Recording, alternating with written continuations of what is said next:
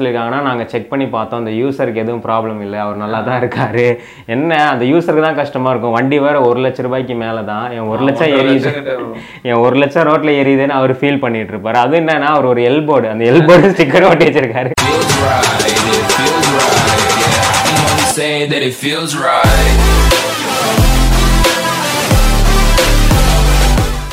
What's up guys welcome back to Wisdom Talks podcast thank you for wing வாட்சிங் listening subscribing சேனலை subscribe பண்ணால் subscribe பண்ணிக்கோங்க. மறக்காம இந்த வீடியோ லைக் பண்ணுங்கள் இன்றைக்கி பேசுகிறதுக்கு நிறைய இன்ட்ரெஸ்டிங்கான டாபிக்ஸ் இருக்குது இப்போது இந்தியாவில் பார்த்தா ஓலா பைக்ஸ் வந்து அங்கங்கே வெடிச்சிட்டு இருக்கு. அதை பற்றி பார்ப்போம். அப்புறம் இந்த ர- ரஷ்யா வர்சஸ் உக்ரைன் போரில் ஒரு மினிஸ்டரோட ஒய்ஃப் பயங்கரமான ஒரு கேஸில் மாட்டியிருக்காங்க. அதை பற்றி பார்ப்போம். அப்புறம் நார்த் கொரியா இந்த உலகத்துக்கே மாஸ்க் காட்டுற மாதிரி ஒன்று பண்ணியிருக்காங்க. அதை பற்றி பார்ப்போம்.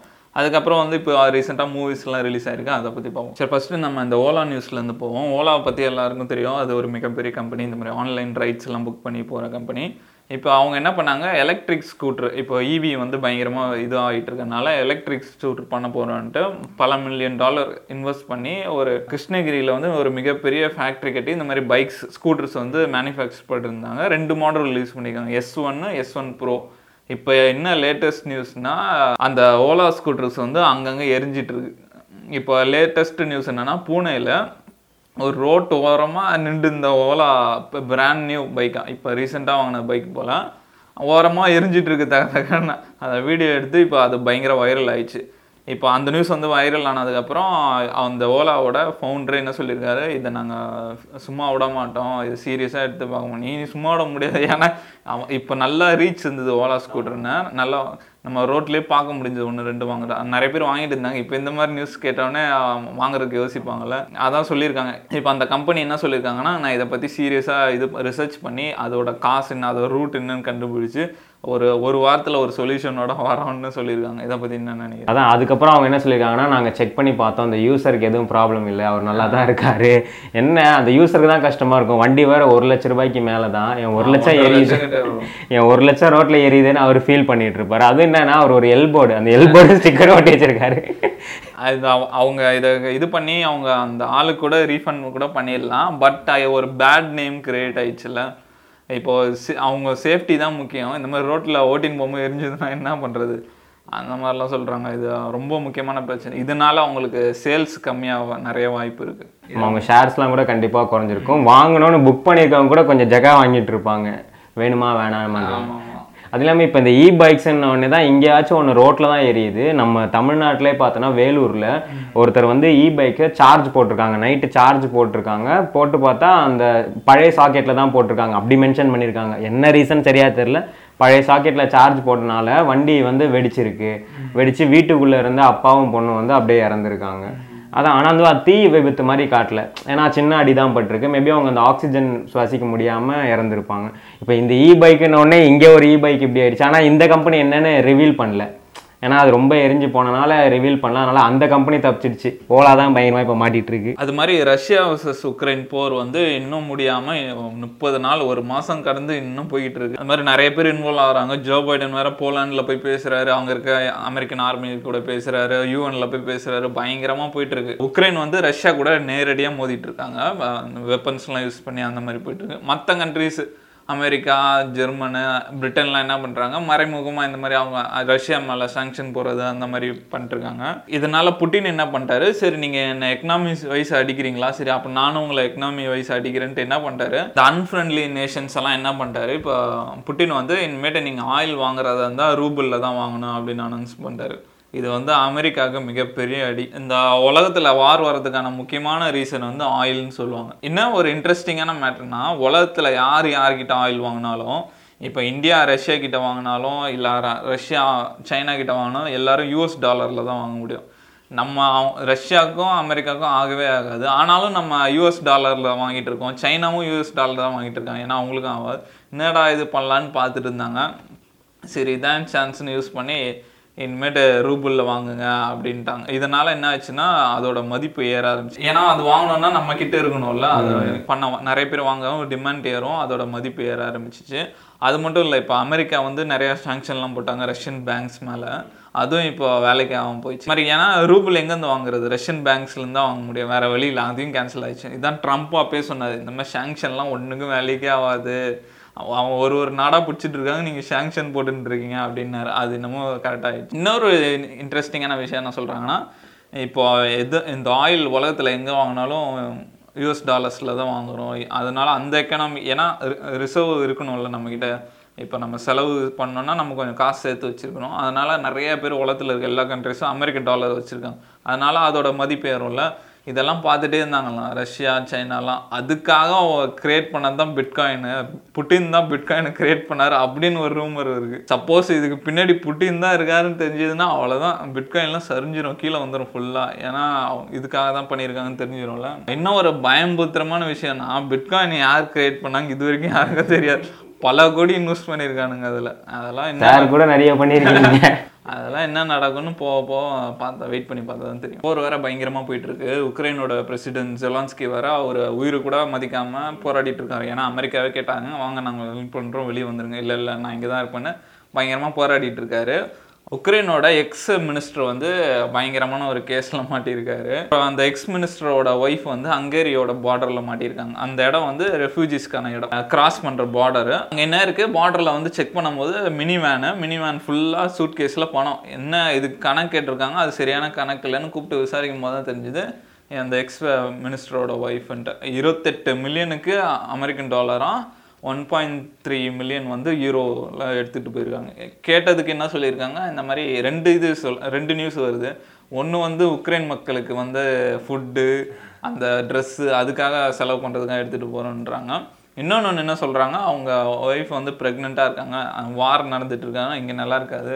அதனால் பக்கத்து நாட்டுக்கு போகிறோம் அப்படின்னு சொல்லியிருக்காங்க. இது நிறைய கொஸ்டின்ஸ் எழுப்பியிருக்கு. என்னென்னா எப்படி இவ்வளோ வார் நடந்துட்டு இருக்கிற டைம் இருபத்தெட்டு மில்லியனுக்கு அமெரிக்க டாலரை கேஷாக எடுத்திருப்பானுங்கன்னு தெரியல. அந்த மாதிரிலாம் நியூஸ் பயங்கரமாக வந்துட்டு இருக்கு. அதான் இந்த நியூஸை கேள்விப்படும்போது எனக்கு அந்த மீம் டெம்ப்ளேட் தான் ஞாபகம் வருது. அந்த கஞ்சா கருப்பு கலைவாணி படத்தில் சொல்லுவார் இங்கே அங்கே சண்டை போயிட்டு இருக்கு. உன் பொண்டாட்டி பின்னாடி பக்கமாக காசு எடுத்துகிட்டு போயிட்டு இருக்கா.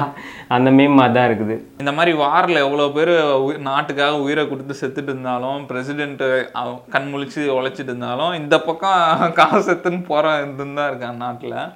இதெல்லாம் பார்க்கும்போது கொஞ்சம் சோகமாக தான் இருக்குது என்ன பண்ணுறது இப்போது ரஷ்யா வர்சஸ் உக்ரைன் போகிற பயங்கரமாக போயிட்டுருக்கு. இந்த நேரத்தில் நாங்களும் கெத்து தாண்டான்ற மாதிரி நார்த் கொரியா என்ன பண்ணியிருக்காங்க? ஒரு நார்த் கொரியன் நேஷ்னல் டெலிவிஷனில் வந்து ஒரு வீடியோ ரிலீஸ் பண்ணியிருக்காங்க. பயங்கரமாக இருக்குது ஒரு ஹாலிவுட் ஸ்டைல் வீடியோ என்னன்னா இங்க ஒரு பெரிய கராஜ் மாதிரி இருக்குது அதில் ரெண்டு டோர் ஓப்பன் ஆகுது. அந்த கபாலியில் ஓப்பன் ஆகிற மாதிரி ஓப்பன் ஆகி உள்ளேருந்து தலை வராது. கிம்ஜாமு வராரு. அவர் கூட ரெண்டு ஆஃபீஸர்ஸ் இருக்காங்க. அப்படி வெளியே வர ஸ்லோ மோஷனில் வெளியே வராரு. பின்னாடி பார்த்தா மிசில் இருக்குது செம்ம பெரிய மிசில் அந்த செம்ம பெரிய மிசில் இருக்குது அப்படியே வெளியே வந்தோடனே அவர் பய எப்படி இருக்காரு? ஒரு லெதர் ஜாக்கெட் போட்டுன்னு கூலிங் கிளாஸ்லாம் எல்லாம் போட்டுன்னு பயங்கரமாக ஸ்லோ மோஷனில் அப்படியே வந்துட்டு இப்படி ஓரமாக நிற்கிறாரு கிளாஸிக்கல் டைம் பார்க்குறாரு டைம் பார்த்தா அப்படின்னோடனே அங்கே இருக்க மிலிட்ரி ஆஃபீஸர்லாம் கத்துறாங்க. கமான் ஃப்ளாக்லாம் இது பண்ணோன்னு இது அந்த மிசில் லான்ச் ஆகுது. அதுக்கப்புறம் வந்து எல்லாரும் அவருக்கு கை கொடுக்குற மாதிரி செலிப்ரேட் பண்ணுற மாதிரி ஒரு சின்ன வீடியோ ரிலீஸ் பண்ணியிருக்காங்க. இதுதான் பயங்கர பிரச்சனை ஆயிடுச்சு இப்போ. அந்த மிசில் என்ன ஆயிருக்கு? போயிட்டு ஜப்பானோட சீல விழுந்துருக்கு டெஸ்ட் பண்ணது. அவங்க ஜப்பானை வந்து கவர்மெண்ட் வந்து என்ன சொல்லியிருக்காங்க? இது பயங்கரமான வயலேஷன் இந்த மாதிரிலாம் பண்ணக்கூடாது. யூஎஸ்ஏ என்ன சொல்லியிருக்காங்க? இந்த யூஎன் வந்து சில கொடுத்துருப்பாங்களா ரெஸ்ட்ரிக்ஷன் நியூக்ளியர் இதெல்லாம் பண்ணக்கூடாது. அந்த மாதிரி எல்லாத்தையும் மீறுற மாதிரி செயல் இது அப்படின்ட்டு இருக்காங்க. சவுத் கொரியா என்ன பண்ணியிருக்காங்க அவங்கள இரு நீங்களா டெஸ்ட் பண்ணி இருங்க நாங்கள் நாலு டெஸ்ட் பண்ணுறோம் அவங்க நாலு மிசில் டெஸ்ட் பண்ணியிருக்காங்க இந்த மாதிரி உலகத்தில் அங்கங்கே மிசில் டெஸ்ட் பண்ணி விளையாடிட்டு இருக்காங்க. உலகமே பயங்கரமாக இருக்கு. எல்லாம் ரெடி ஆயிட்டு இருக்காங்க போல இருக்கே. அதுதான் பயமா இருக்கு. ஏன்னா நம்ம வேற பணத்தை போட்டு வச்சிருக்கோம் மார்க்கெட்ல ஒரேடியா இறக்கி விட்டுற போறான் அந்த மாதிரி இருக்கு. இப்போ போற போக்க பார்த்தா. இந்த மிஸ்ஸில் பத்தி சொல்லணும்னா இது பேர் வந்து ஆசாங் செவன்டீன் சொல்றாங்க. இது வந்து எப்படி சொல்றது? ஒரு கண்டம் விட்டு கண்டம் பாயிரம் மிசில் இது. இது எக்ஸ்பர்ட்ஸ்லாம் என்ன சொல்கிறாங்கன்னா நார்த் கொரியாலும் ஸ்ட்ரெயிட்டாக அமெரிக்காவுக்கு அடிக்கலாமா இதை வச்சு?